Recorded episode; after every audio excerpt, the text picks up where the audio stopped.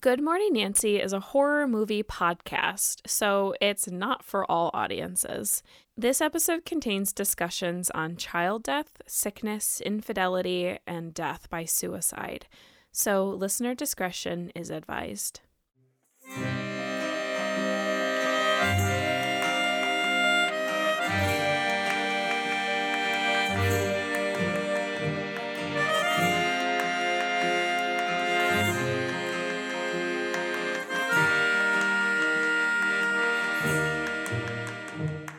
Good morning, Nancy. My name is Gracie. And I'm Abby. And if you're new to the show, welcome. This is season six, episode three, and we are so excited for you to join us. Gracie and I have been friends since forever, and we love talking about our favorite horror movies together and with you. All while drinking a nice cup of coffee. Today we'll be discussing the 2018 sci fi thriller Annihilation. It was written and directed by Alex Garland and based on the novel of the same name by Jeff Vandermeer. The film stars Natalie Portman, Jennifer Jason Lee, Tessa Thompson, Gina Rodriguez, and Tuva Novotny. We are not shy about spoilers, so if you haven't seen this film, we highly suggest that you pause this episode and watch it. Okay, are you still here? Great, then let's get this morning started. Okay, so much like how the film rights for Jaws were bought before the book was even released, in March 2013 it was announced that Paramount Pictures and Scott Rudin Productions had acquired the film rights to Annihilation, the first novel in Jeff Vandermeer's Southern Reach trilogy. And the book wouldn't be released until February of 2014. By 2015, with the success of his first feature film Ex Machina under his belt, writer director Alex Garland was hired to make the film. According to an interview with Creative Writing, Garland is quoted as saying, At the point I started working on Annihilation, there was only one of the three books. I knew that it was planned as a trilogy by the author, but there was only the manuscript for the first book. I really didn't think too much about the trilogy side of it. So apparently, Garland's film is an quote unquote adaptation, which was a memory of the book. Rather than trying to directly adapt the book, Garland deliberately took the story in his own direction, with Vandermeer's permission, of course. Production on the film began in April of 2016, and shooting ended in July of that same year, the majority of the crew that worked on Ex Machina also worked on Annihilation, which is kind of nice. So, due to a poorly received test screening, David Ellison, who was like a financier and producer at Paramount, became concerned that the film was too intellectual and too complicated. What? And he demanded changes to make it appeal to a wider audience, including making Natalie Portman's character more sympathetic and changing the ending. Producer Scott Rudin sided with the director, Alex Garland, who did not want to alter the film. Rudin, who had final cut privilege, defended the film and refused to take notes from David Ellison. Nice. According to Boris Kit, on December 7th, 2017, it was announced that due to the clashes between Rudin and Ellison and the shift in Paramount's leadership, a deal was struck allowing Netflix to distribute the film internationally. According to this deal, Paramount would handle the American, Canadian, and Chinese release, while Netflix would begin streaming the film in other territories 17 days later. According to Karen Han in her article Annihilation and Hollywood's Erasure of Asians, prior to its release, the film drew criticism from the for the casting of Natalie Portman and Jennifer Jason Lee as characters who are in the later books described as Asian and half Native American descent, respectively. Garland stated that none of the five female characters' ethnicity in, was mentioned in the first book, which was the only one in the trilogy that he had read, as we mentioned earlier, mm-hmm. and that the script was complete before the second book was even published. He cast the characters based on his reaction only to the actors he had met in the casting process or the actors he had already worked with. The film was released theatrically in the United States on February 23rd, 2018, by Paramount Pictures, and digitally in other markets on March 12th, 2018, by Netflix. Garland expressed his disappointment with the decision to coincide digital distribution with theatrical, saying, quote, "We made the film for cinema." unquote. So Annihilation grossed 32.7 million in the United States and Canada and 10.3 million in China for a worldwide total of only 43.1 million against a budget of somewhere between 40 and 55 million. Oh my god. So it was a flop. Yeah. And unfortunately, it was branded one of the biggest box office bombs. Audiences were split 50 50. However, critics, for the most part, loved the film. Wow. Yeah, Richard Roeper of the Chicago Sun Times gave the film four out of four stars, praising it for taking risks and saying, quote, kudos to Garland and the cast, but bravo to Scott Rudin as well. Apparently, you knew a masterpiece when you saw it, and you made sure we were able to see it as well.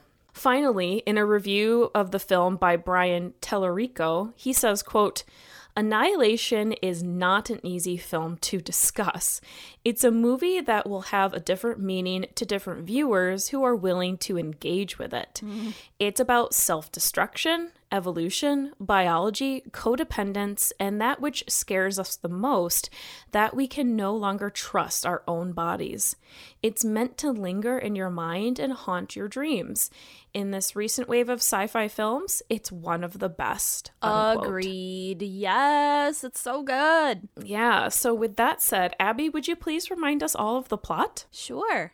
Cellular biologist and former soldier Lena finds herself in the middle of a scientific phenomenon after her husband Kane, who was thought to have been killed in action on a secret mission, returns home sick and dying from a mysterious illness. Upon being rushed to the hospital, both Lena and Kane are taken into custody by government agents. While Kane fights for his life, a woman by the name of Dr. Ventress explains to Lena that they are in the middle of an investigation of a mysterious shimmer surrounding the fictional Blackwater National Park in Florida.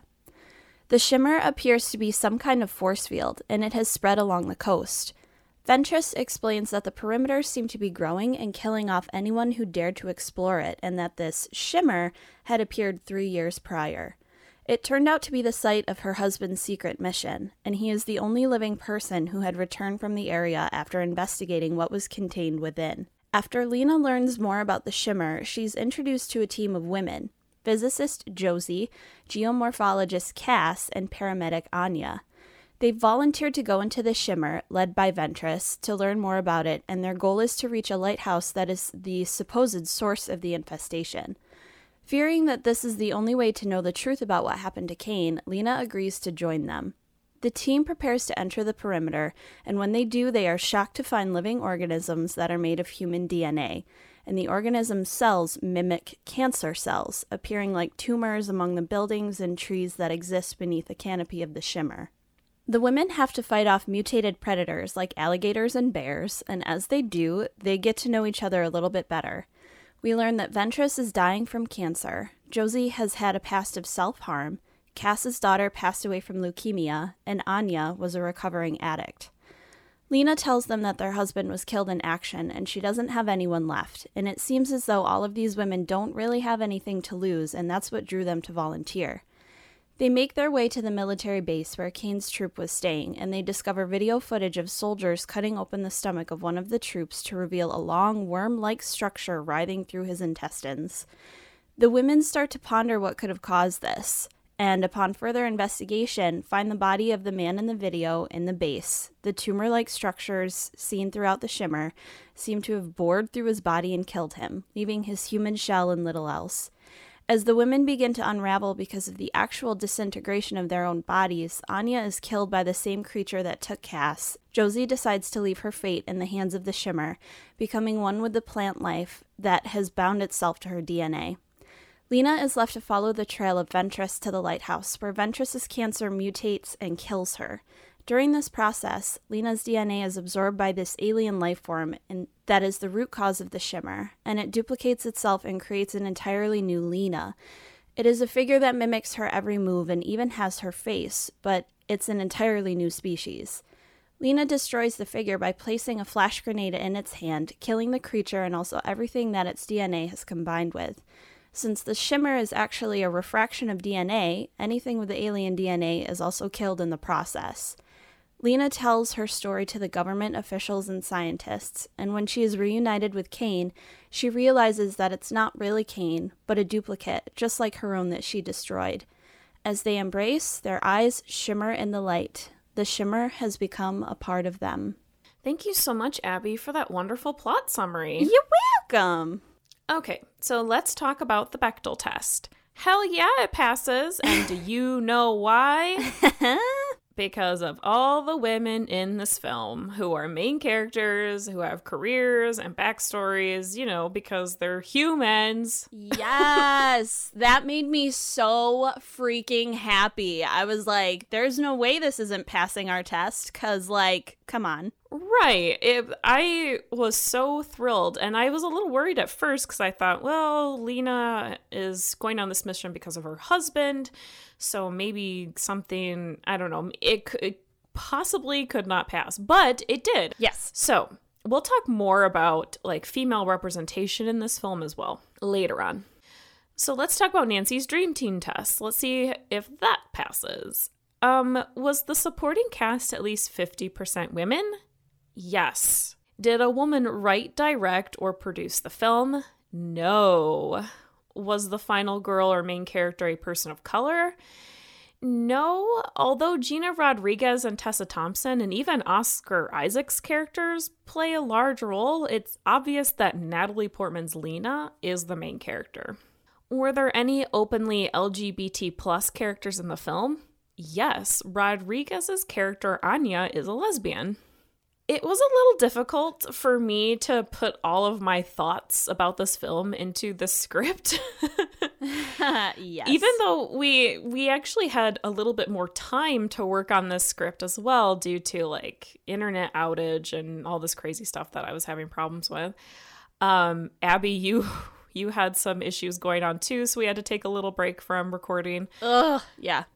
So uh, we actually had a little bit more time to work on this, but even though we had more time, it it still seemed like we I was still struggling to kind of get my thoughts together. Yeah. This is just one of those films I feel at least that it's it's so obvious and straightforward in its meaning and metaphors, but only to you individually. Yeah. Like it sort of reminds me when that viral like picture of the blue and black and white and gold dress was going oh around. Oh my god.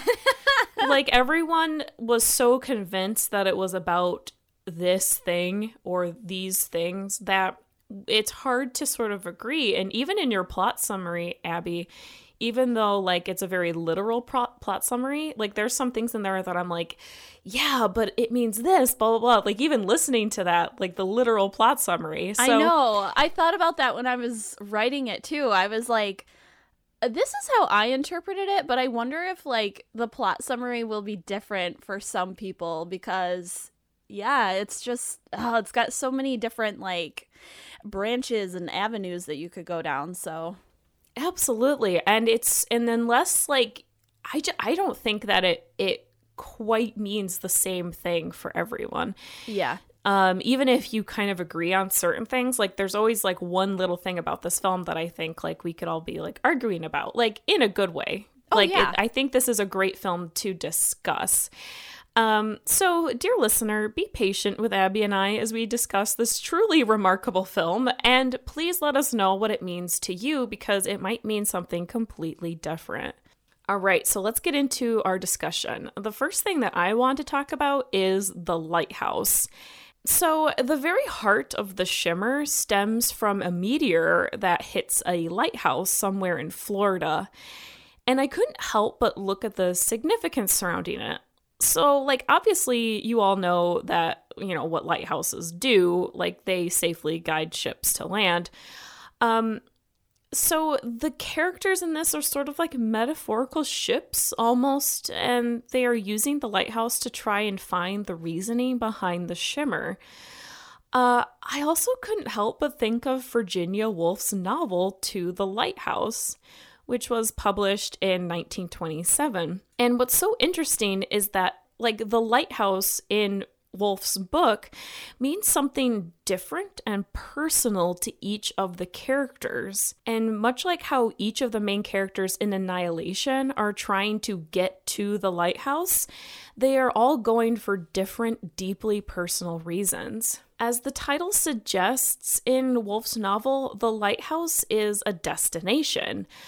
But if you read the novel, Abby, have you read it? I have not, no. Okay, but if you read the novel, you learn that the characters in the story find that their ultimate desires, aka their ultimate destinations, seem unattainable. Uh, and I specifically want to mention the character of James from Woolf's novel, who, as a child, remembers the lighthouse as like this really tall, majestic tower shrouded in beautiful mist.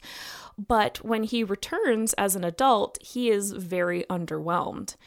And the lighthouse sort of represents like a lack of something in in Woolf's writing, but it could also be like a message to change your perspective on what you see before you or what you feel.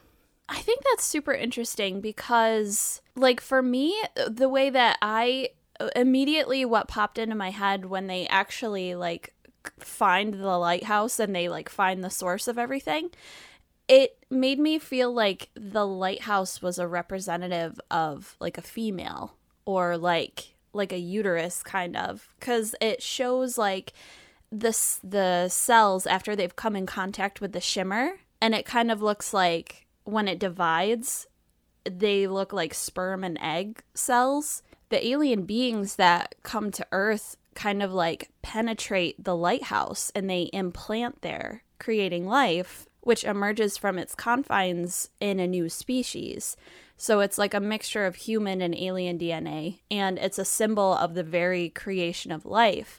When Lena interacts with the alien that she finds in the deep recesses of the cave where Ventress dies in the lighthouse, it mimics her, almost in a state of mitosis and meiosis, which we'll describe later.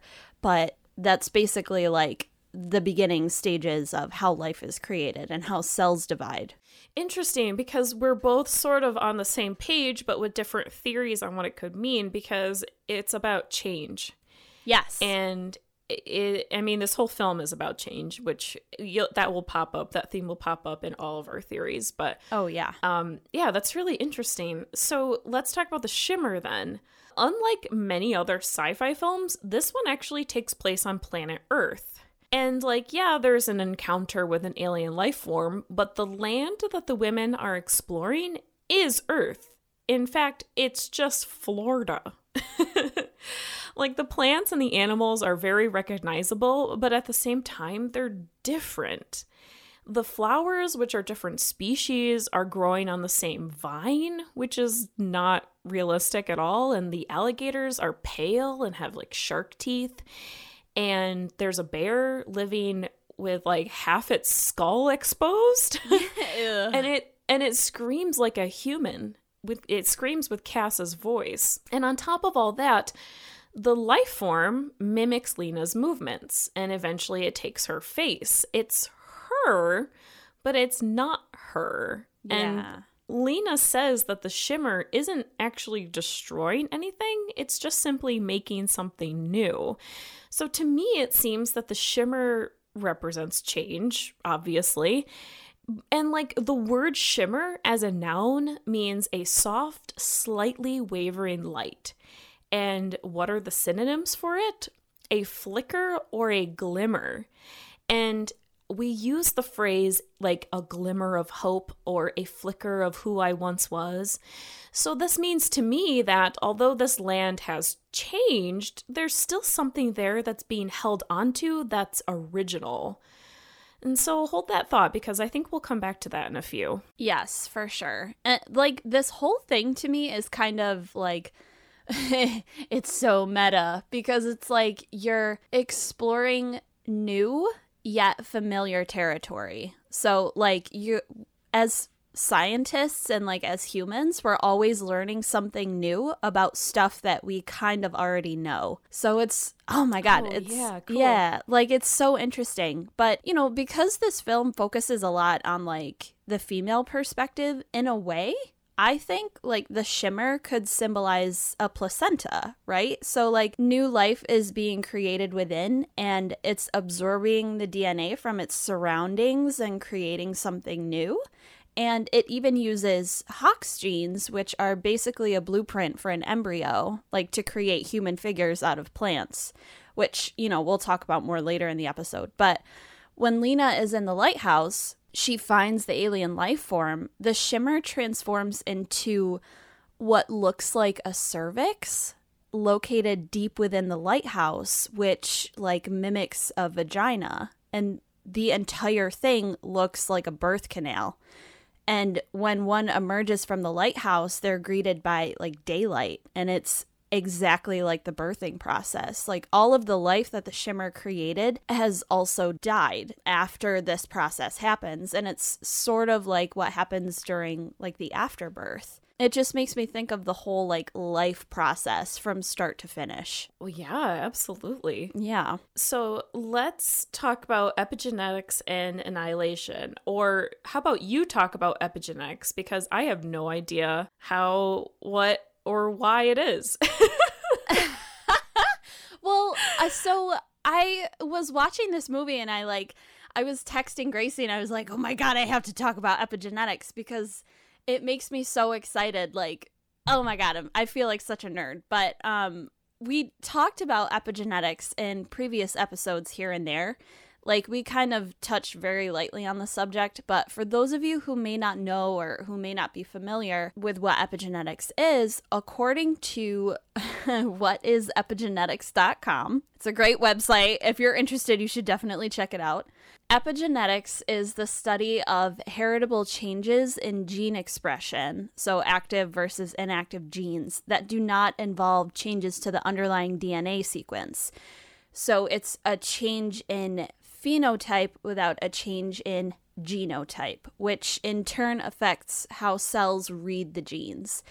So, to clarify that, the genotype is the actual DNA set, while the phenotype is the physical expression of that genotype. So, if you want to know more about this, you can read about Punnett squares, Google it. It's really fascinating stuff. So, in the shimmer, DNA is refracted, and Josie explains this in the film, and she talks about the Hox genes, which we mentioned earlier, which are the blueprint for a fetus, right?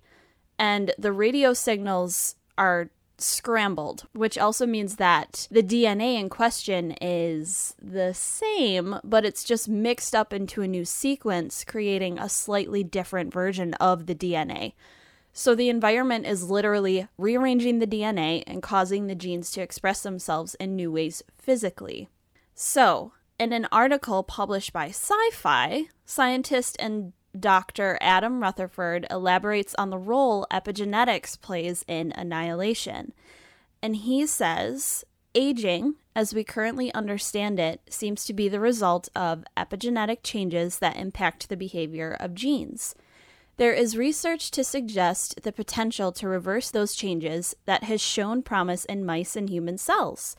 In addition, the now famous HeLa cells obtained from Henrietta Lacks are still going strong more than 60 years after they were obtained.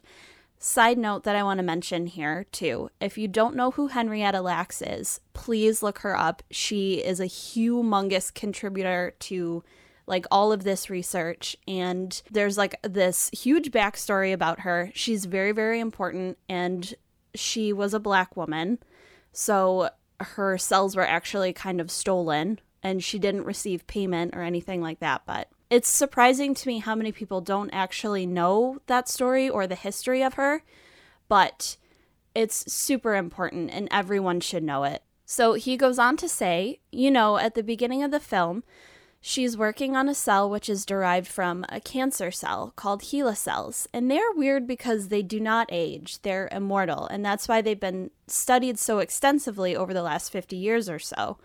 While the cell line in question was taken from a sample of a particularly aggressive cervical tumor, it suggests the potential for effectively indefinite cell replication. Perhaps aging was just a mistake after all. Discovering a way to alter and manipulate our DNA might just hold the secret to longevity.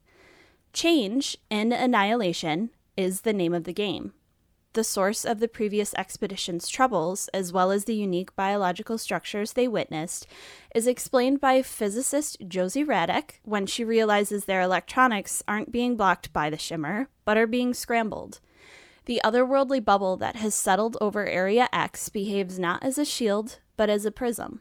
It refracts everything within it, including the DNA of anything inside. Simply by stepping inside, the crew members have allowed themselves to be changed. This process has been a death sentence for all who have entered Area X, save for Kane and, as we know from flash forwards, Lena. The shimmer is interacting with the entities inside it, crafting organisms both beautiful and horrible. While in the context of the film, it's a frightening obstacle, that is the nature of mutation. This is a big deal because in this fictional story, we have very real scientific theories at work that make us question what kind of world we would live in if something took our DNA and basically created something based on the things we expose ourselves to. So, to clarify that a little bit more, there's a brief example from what is epigenetics.com that says the field of epigenetics is quickly growing, and with it, the understanding that both the environment and the individual lifestyle can also directly interact with the genome to influence epigenetic change.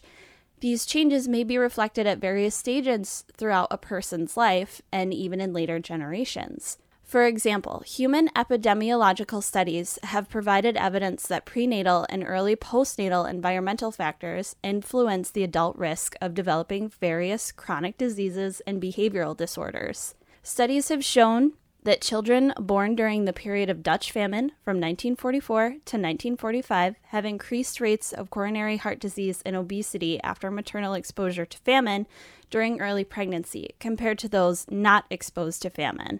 This same article goes on to say that factors like diet and your environment can lead to epigenetic diseases that appear in later generations. So, like, what does this have to do with the characters in Annihilation? You're probably thinking right now.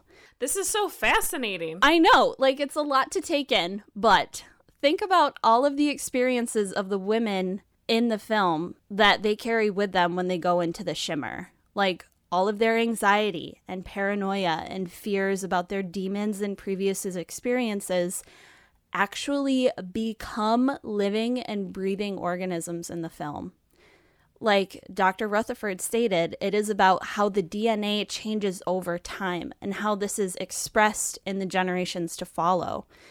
We are shaped by our environment, so the shimmer is just a reflection, right, of what we hold inside, or they call it a refraction, which obviously is a little bit more sciency. But once it's in our DNA and a part of our human experience, the shimmer just like takes hold and magnifies it and it takes your fear and reconstructs it. It tries to like make it beautiful, but it creates something monstrous that wraps itself in a beautiful cocoon. So like how they talk about in the film after Cass is killed by the bear creature, and it hunts them down later and it actually like mimics her voice to kind of like I don't know if it's like um a mechanism to kind of trick them into thinking that you know it's safe or whatever. Her like pain and her grief and everything is absorbed by the bear during her death. So that would be like sort of an epigenetic change. So it's Oh, okay. yeah. So like we had mentioned before, the DNA isn't really changing, it's just being rearranged and it's creating like a new experience while they're in the shimmer. Just imagine a world, if you will, of all of our experiences and all of our traumas actually coming to life. And I think that's what makes this film so friggin' scary and frightening Okay, that's it. That's all I have. that was amazing. Um, I am not a sciency kind of gal, so I love hearing you talk about it. It's great. Oh, thanks. I'm so glad that I get to nerd out with you, and you're like, yeah, great. so I kind of want to talk about what I'm more sort of into, which is metaphor and themes with this film. Um, so yeah, I want to talk about like trauma and metaphor and the characters of Annihilation. Mm. So towards the middle of the film, Cass is in a boat with Lena, and she gives us some exposition about herself and the other characters exploring the shimmer. And basically, like, nobody would go on this dangerous mission unless they are carrying some sort of baggage. So let's talk about that baggage. Lena, who's played by Natalie Portman, according to David Carter, Lena seemingly goes into the shimmer out of love and concern for her husband, Kane.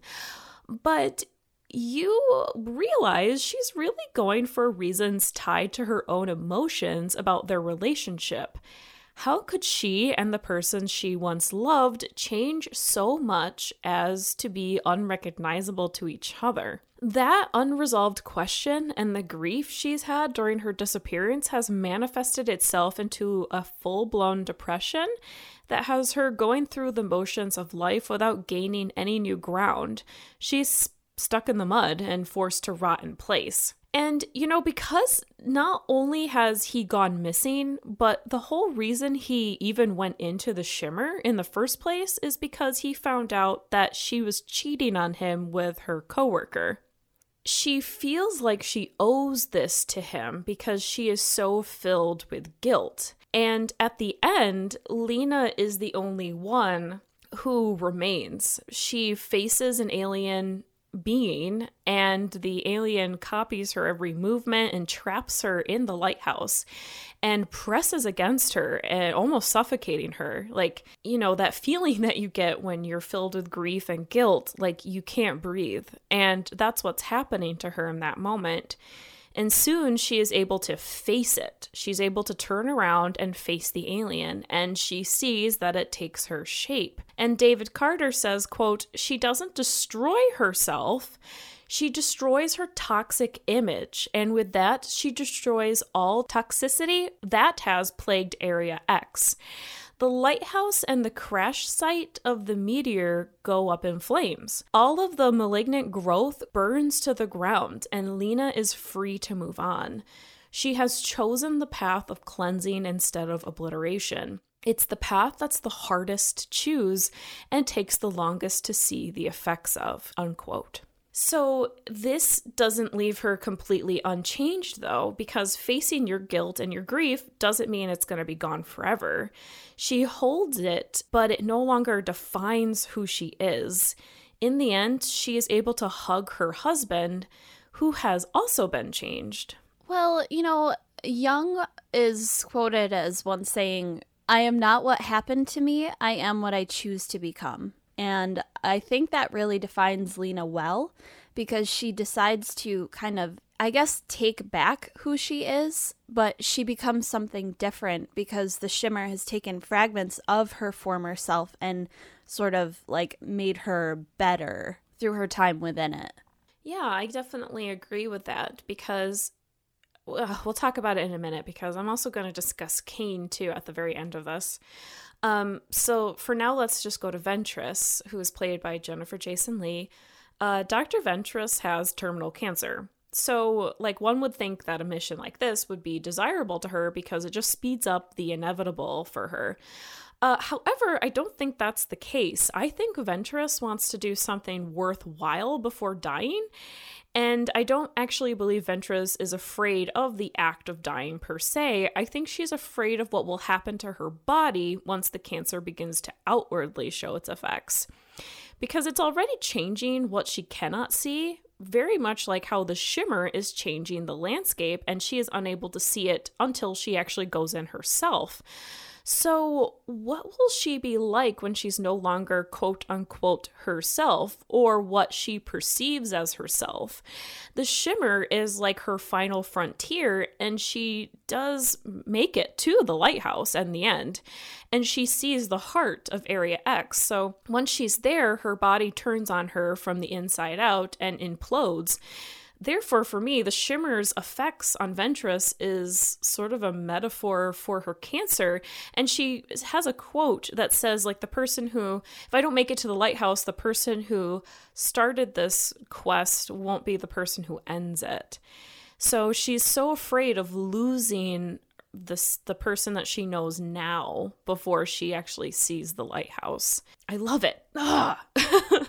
yes, I totally agree with that. And I think also like what she says to Lena in the film that we all kind of self-destruct in some way really gets the point across for Ventress's motivations. Like she isn't committing suicide per se, like rather she is dying in the pursuit of knowledge. She is a psychologist, so she studies the mind. Her body is deteriorating, but her mind is still intact. So she knows that although it may cause her bodily harm to find the answer in the shimmer, her mind will be enlightened. Yes, exactly. Yeah, so this elevation is like her mea culpa. Like she enta- obtains the knowledge, but she's killed for it. And yes. I can't, like, I'm not speaking as any kind of scientific authority. Like, I'm not a scientist. I'm more of an enthusiast. But I know, like, for me, when I was studying psychology, that was like a dream of mine was to like like conduct an experiment that like change the world or discover something new. And I think that that's really what drives her is just like the discovery of something new even if she can't share it with the world she has it for herself which is like the ultimate, I guess, form of, I wouldn't call it self love, but learning something for yourself, regardless of what other people think, I think is like huge.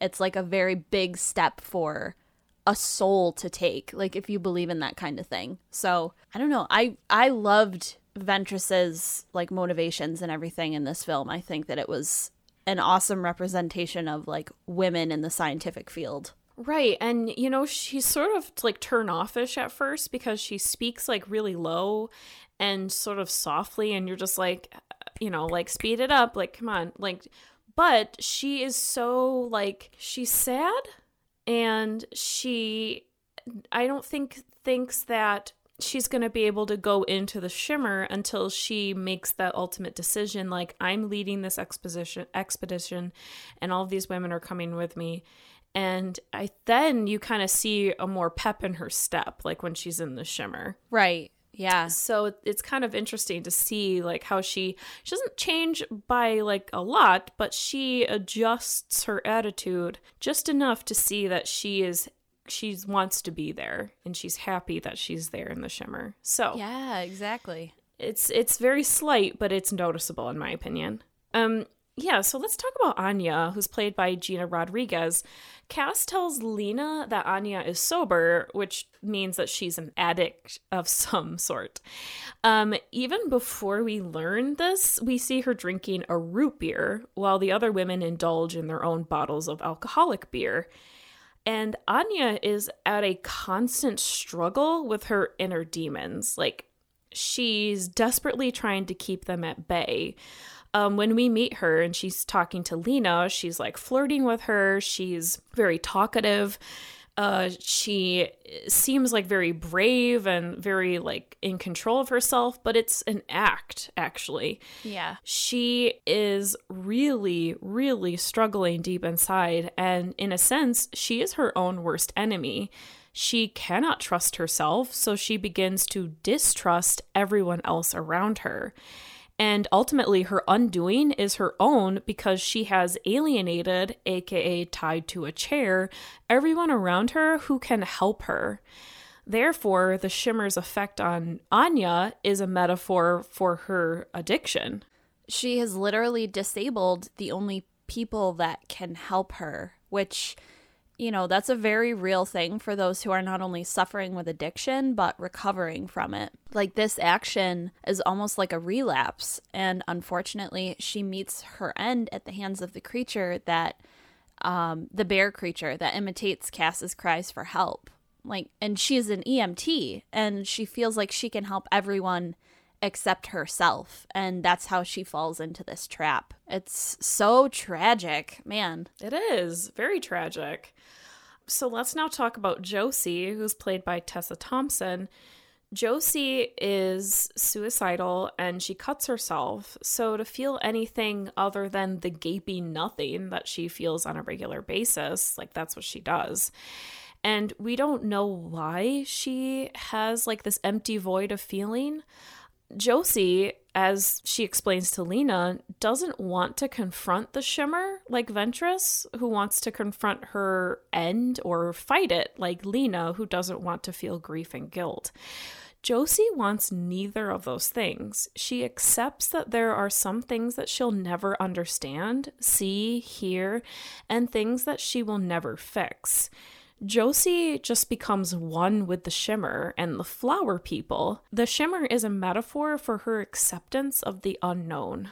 I find it so fitting, especially like hearing this profile of Josie, that the careers chosen by these women really reflect their personalities. Like, Josie is a physicist, and while physics are complicated, like, they are what they are. Like, physics are law, kind of, and they sort of feel like a neutral science.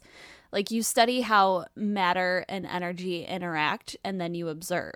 And that's exactly what Josie is. Like she's an observer. She's not really a fighter or someone who rolls over and dies. She just surrenders to the world around her. Yeah, I didn't even think of that. That's so true. So there's two more characters I'd like to talk about. So let's discuss Cass next, who's played by Tuva Novotny. Cass has lost her daughter to cancer, to leukemia in, you know, particular, and says that the event is like two bereavements the loss of her daughter and the person she once was. So, going back to this whole idea of the shimmer being a, f- a flicker, she's a shimmer of who she once was. Ultimately, Cass is attacked and dragged away by a vicious bear creature. Her undoing, much like her daughter's sickness and passing, is completely and utterly random. Nothing could have been done to prevent her daughter's death, and nothing could have prevented her from being whisked away by the bear creature. When the creature returns, it screams, Help me, in Cass's voice. So she calls for help for someone to save her, but her fate has been sealed and there's really no going back. The shimmer, in my opinion, is Cass's bad luck and grief. It's like she just she keeps dying, but she is undying. Like Cass's death is a really good example of the epigenetics we talked about earlier. Like her grief and gruesome death, her literal fear is absorbed by the creature and expressed in its DNA. And that's how it mimics her cries. But like her legacy is one of grief. And it's so sad that like that's the last fragment of her that exists is her cries for help it's almost like I don't want to like speculate too much, but like maybe it's because she didn't ask for help in real life and that's like that everlasting feeling that just remains that's her legacy. Yes, I was actually going to like that's that is per that used the perfect word, her legacy so even after death like that that grief lives on and other people have to witness it because that's all that has defined her. And she's passed before anything else can define her. Ugh, wow. so sad. Yeah. So the last person i'd like to talk about is kane who's played by oscar isaac so we find out that Kane volunteers to go into the Shimmer because he discovers that his wife Lena is cheating on him. And what I love about this film is that it doesn't outright say it at all. We never see a scene where Kane like sees Lena and her coworker having sex. Like we see flashbacks of Lena remembering those things, but we never see Kane ever. We have one scene where Lena tells her coworker that um, she's like, he knows that we're having sex. And like he is like really distraught and like leaves a day early for the mission. Uh, there's a scene where she is seeing him after he returns from the shimmer in the hospital and she says i know why you left that's it. We we only have those three tiny moments. It's never spelled out like in your face that he knows but he does. And He knows that she doesn't like it when he leaves, so he feels that by doing something honorable and just like 100% deadly, she will be happier without him. Of course, we realize that this isn't the case. Kane returns from the mission, but he is not the same. He is still Kane, but he's a different version of himself. David Carter says of Kane, quote, Some of old Kane's final words, my skin moves like liquid, my mind is cut loose, are about how things are changing so fast he can't go on.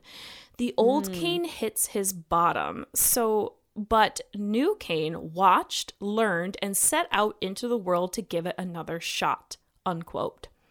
And this to me is reminiscent of when soldiers leave and then return from war zones. They are changed completely because of everything they have seen. And when Kane returns, it's almost as if he cannot cope in the same atmosphere as everyone else. He begins to spit blood and his organs fail him. And much like soldiers at war, he has a hard time adjusting back to quote unquote normal life again. And no one understands him it's not until Lena goes through hell and back again that she knows how to deal with his PTSD, his metaphorical PTSD, that is, and his very different outlook. Lena is still Lena, but she too is another form of herself. I think that this is really interesting, like in the context of their entire relationship, because I feel almost like they're really good for each other, but they are like they're like ships passing in the night. You know what I mean? Like they're going through the same thing but at different points on a timeline. It's like when people say like, "Oh, we would have been perfect, but our timing was off." It's so strange and like they exist in one space together so it's it's like they are two cells in a body. Like they are performing the same functions and stuff like that. They're just a little bit different from each other. And those slight differences ultimately like lead to their downfall. But they end up bringing them back together in the end. It's insane. I know, it is insane. Good lord. Let's quickly talk about Crosby, Stills, and Nash's song Helplessly Hoping, which it plays a huge part in this film. Yes, and it's so good. I kind of want to talk about the process of mitosis and meiosis here because the entire film is based around cell division. And this song actually sounds like a basic description of the scientific process. So it's kind of funny. According to Genetics Home Reference, there are two types of cell division mitosis and meiosis. Meiosis is the type of cell division that creates egg and sperm cells. Mitosis is a fundamental process for life, and during mitosis, a cell duplicates all of its contents, including its chromosomes, and splits to form two identical daughter cells. Because this process is so critical, the steps of mitosis are carefully controlled by a number of genes. When mitosis is not regulated correctly, health, health problems such as cancer can result. The other type of cell division, meiosis, ensures that humans have the same number of chromosomes in each generation. It is a two step process that reduces the chromosome number by half, from 46 to 23, to form sperm and egg cells. When the sperm and egg cells unite at conception, each contributes 23 chromosomes, so the resulting embryo will have the usual 46. Meiosis also allows genetic variation through a process of DNA shuffling while the cells are dividing. So, they are one person, they are two alone, they are three together, they are for each other.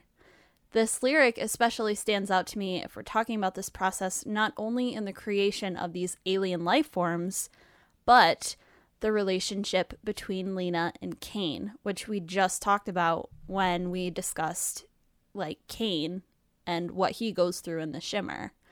So that song, I was like, I just felt like it was fate that this song should be included in the film because it definitely was intended because you can't it's so like that it's there's a huge hint of what is to come with this song. And um it's so great. Yeah like you're literally you're splitting apart right? And then you're coming back together and you're forming something completely new but with the same dna and like woo, I have goosebumps. It's so good. yes, absolutely. Yeah. Okay, so let's talk about women and feminism in Annihilation. So, according to Josh Spiegel in his article, What Makes Annihilation a Different Type of Female Driven Movie, Annihilation, outside of that line of dialogue from Portman's Lena, rarely makes an empathic note of reminding its audience that the main characters are mostly women. There are a few moments among the women on this mission that are meant to suggest the impact of men in their lives. What's more, the female characters in Annihilation all seem fairly driven and active. Their choices are their own, not made because of the men in or out of their lives. Even in the flashbacks of Lena's life before entering the Shimmer, we see her taking more action than being passively led by either her husband or her colleague from Johns Hopkins University, with whom she indulges in a brief affair. In fact, she leads that affair both in its beginning and in its swift conclusion. And honestly, I have to applaud the fact that these women aren't perfect, nor are most of them even likable. Yes, same. Because um, Lena is, she cheats and Ventress is a slow talking, like kind of drowsy kind of person. And it's like, even I was just like, oh my God.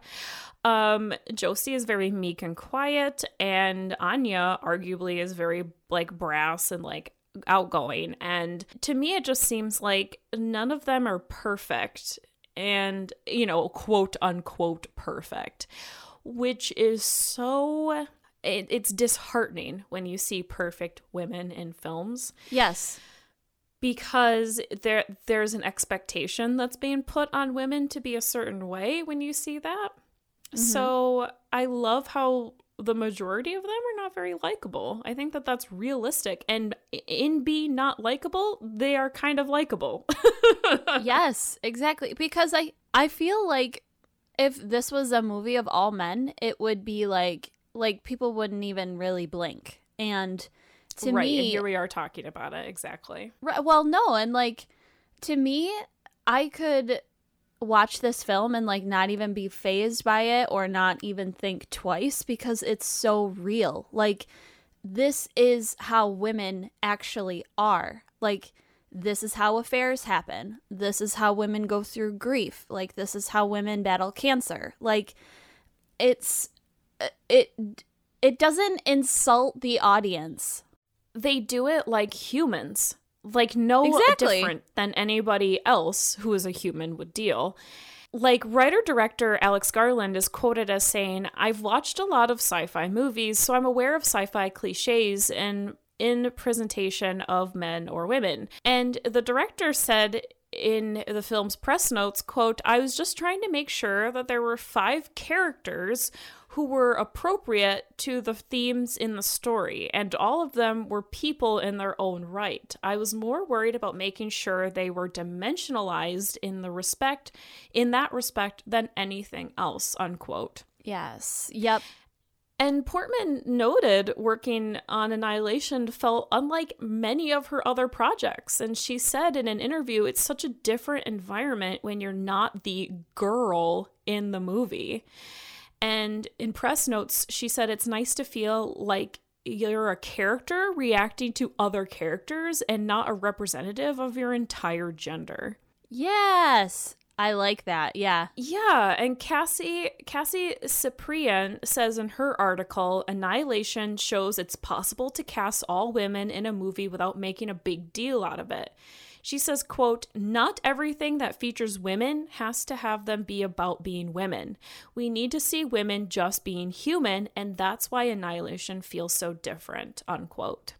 And the women in this film aren't objectified and their deaths aren't sexualized, which is really refreshing for a horror film. In fact, it reminds me about Alien, where everyone dies the same way. Yeah, and everyone dies equally. everyone dies equally. Like nobody dies in the shower in this film. You know, nobody dies while having sex in this film. I love it. I love how they're just humans. Very, like I said, very much like Alien. I love how they're just humans in this. Like obviously, like you and I, our show is about feminism, and and of course we want to talk about like the female experience Um, but every experience is different. Not all women have the same experiences. So Right. to create characters that are women who are also human is huge for feminism, is huge for film. So that's why I wanted to mention those quotes because I think it's important. Yeah, absolutely. Okay, so final thought. Is annihilation the same as change? So, according to Ali Cavanis, quote, in the end, isn't that the crux of self destruction? Isn't it easier to annihilate yourself than it is to change? On a small scale, perhaps it is, when, when the scenario is either or. But when Lena encounters that question, writ large and wholly new and terrifying, the solution is more complicated. To annihilate and change is something else entirely. Not everyone can do it. And David Carter says, remember, change doesn't, doesn't guarantee success or enlightenment, just a different set of circumstances to work with. Those circumstances could be advantageous or they can be equally as detrimental. It just depends on how you choose to accept change and evolution. The journey to acceptance can be as terrifying and incomprehensible as staring into the infinite abyss. It can ravage you and make you stop in your tracks and become a rotting lump of flesh, with only down as the direction to move in. Unquote. Well, I think that you can definitely kill your old self. And there's a quote that I sometimes see like floating around on the internet, and I don't really know if it has a true source or if it's just like an idea. But in a nutshell, it says if you want to commit suicide, kill your old self and start over again. And I think that really says a lot because sometimes you have to do that in order to live on. And you can still have like the fragments of who you used to be, and you can be frightened and intimidated by the process of evolving because the entire theme of this movie is like change and evolution while still keeping your humanity intact. Like it's rough, but I think it's a huge part of the human experience. And in order for life to continue, we have to move beyond our fears and paranoia. Like, we have to shape those experiences into something valuable instead of pure destruction. So, I don't think really they're the same. They're just steps in a process like mitosis and meiosis. Like, you. You pull apart and then you come back together and you are a new person. I know that this isn't completely true. I think it's been disproven um, or it's like only half a fact. But like, there's there's people say like you're a different person every ten years because your skin sheds all the cells and in your skin you create new cells or something like that, right? Yeah. Something hopeful for people, you know, like every few years you're a different person anyway. So, but there's something about changing um, something inside of you, you know, and like your your your spirit. Yeah, I don't know. It's a really complicated theory. and I think you're right. It's not necessarily the same thing, but they kind of work together in order to create something new. So- Yes. Yeah, for sure. Wow. Okay. Well, you guys, thank you for listening. That was this week's episode of Good Morning Nancy. Don't forget to check out our merch shop. We've got coffee mugs and sweatshirts and t-shirts and more over there. So head on over to goodmorningnancy.com slash merch and click the shirt icon and you'll be taken to our shop. And if you're not already a patron, go to patreon.com slash goodmorningnancy for some sweet extra content in your coffee. Yeah, you can also help support the show by following us on social media. Facebook at Good Morning Nancy, Twitter at Good Morning Nan, and Instagram at Good Morning Nancy Podcast. You can also help us out by telling a friend and spreading the word about our show. We love you all to death. Have a good morning. Bye!